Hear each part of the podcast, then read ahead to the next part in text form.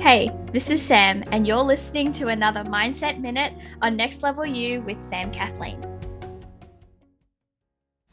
I know that I've shared this on the podcast before, but it's something that has come up in one of my coaching calls this morning, and it just felt so necessary to share this message again. The best time to be a beginner is right now.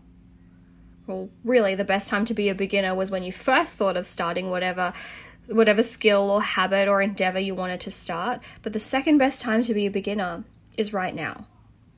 A lot of the time, we convince ourselves that we can do it later, that we'll start in a week or a month or a year, when really we're putting it off because we're scared of looking like we're starting at the beginning, because we're scared of looking like a beginner, because we're scared of not being excellent at something straight away. But the challenge with waiting a week, a month, a year is that we will have just let time pass, but we'll still be a beginner. Do you know what I mean? We'll have let time pass, but and still haven't be able, been able to create the results that we want. If being afraid of being a beginner, of looking like a beginner, of looking like you're starting at the beginning is stopping you from taking action, putting it off is not going to make it any easier on you. Because all you'll be is a little bit older and still a beginner. And so, if there's something that you want to start, something you want to do, something you want to achieve or accomplish, but you're stopping yourself from taking action because you're worried about looking like a beginner, you're worried about looking like you're starting at the start, then my message to you is that you can either choose to be a beginner now, you can choose to be a beginner in a week, a month, or a year's time, or you can choose to never do it at all.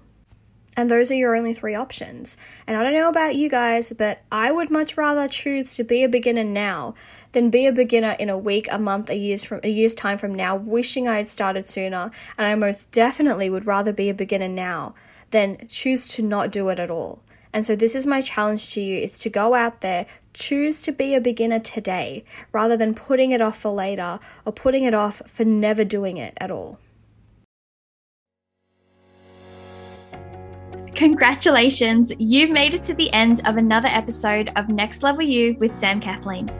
I know that time and energy is so precious, and I am so honored that you chose to invest some of yours with me today.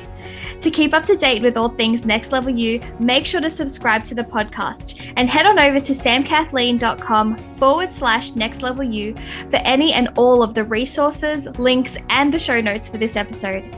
You can also find the link to join our exclusive Facebook community if you are looking to surround yourself with fellow big dreamers growing towards that next level. Get ready, it's time for that next level you.